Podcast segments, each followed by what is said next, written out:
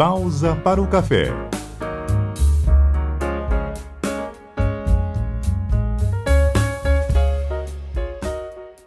Olá, está começando mais um Pausa para o Café e o convidado de hoje é o jornalista William Novaes, que vai compartilhar um pouco com a gente as curiosidades dessa profissão que tem mudado muito nos últimos anos. William Novaes é de São Paulo e vai falar um pouquinho para a gente sobre como começou toda essa curiosidade pela profissão. Oi, William, tudo bem?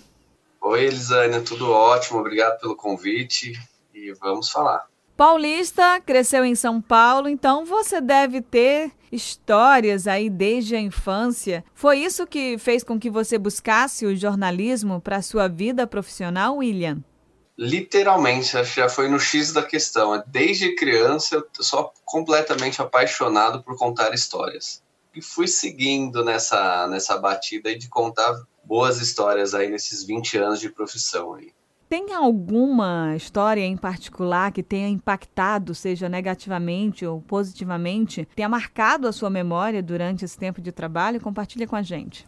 Tem sim, tem sim. Lembro muito bem, acho que deve ter 10, 15 anos, essa uma matéria que eu fiz sobre desaparecidos aqui em São Paulo. Eu não sei como funciona por aí, mas aqui é uma coisa triste. Acho que cerca de 3 a 4 mil pessoas por ano simplesmente somem.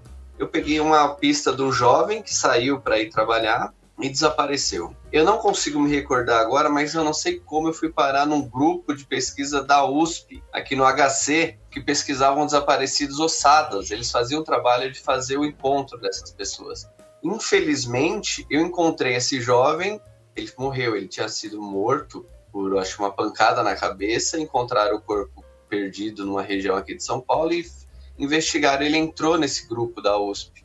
Eu tive que dar essa notícia para a família mas eu me lembro literalmente até hoje a ligação telefônica eu liguei para a mãe para passar a notícia. Ela falou: "Rapaz, eu acho que para você está sendo muito difícil eu falar isso". Eu falei: "Tá, senhora, tá muito, mas foi a melhor notícia que você me deu.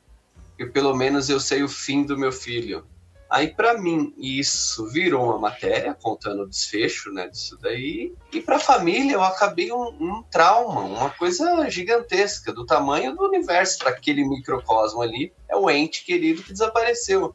Cada dia é uma história. Cada dia é um livro que eu vou escrever, é um documentário que eu vou pensar. Essa coisa da descoberta, da essência, de trazer uma verdade de um ponto de vista para a sociedade.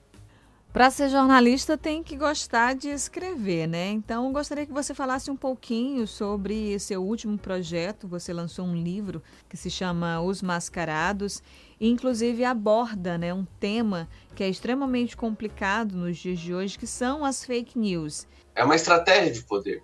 A gente achar que as pessoas criam fake news só para contar piada, contar caos, não. A, indústria da fake news ela é muito vantajosa para quem produz. Vale lembrar que essa mesma indústria da fake news ela conseguiu eleger um presidente no país. Isso é, um, é, é uma estratégia de poder, de colocar em dúvida, em xeque, a imprensa brasileira.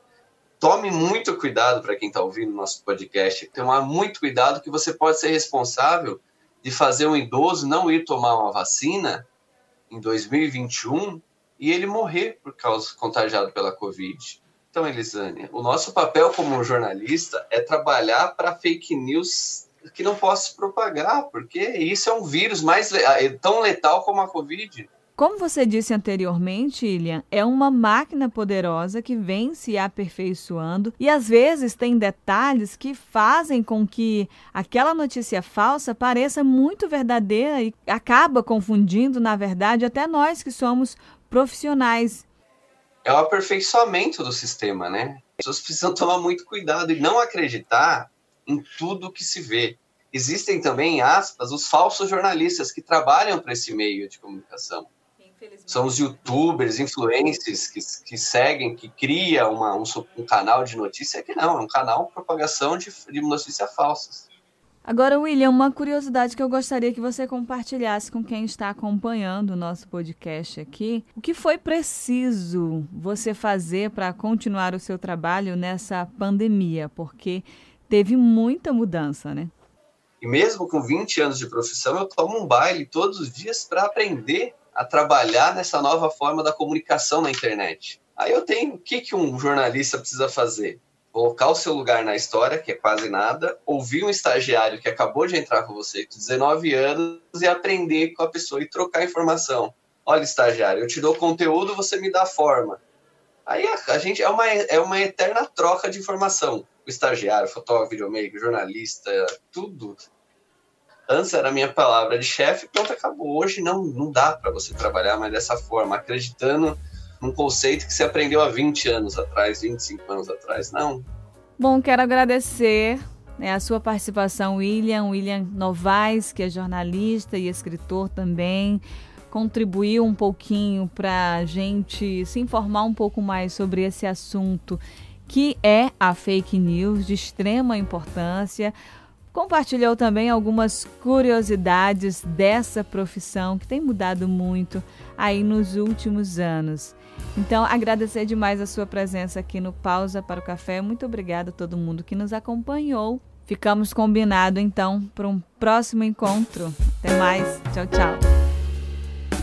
Pausa para o café.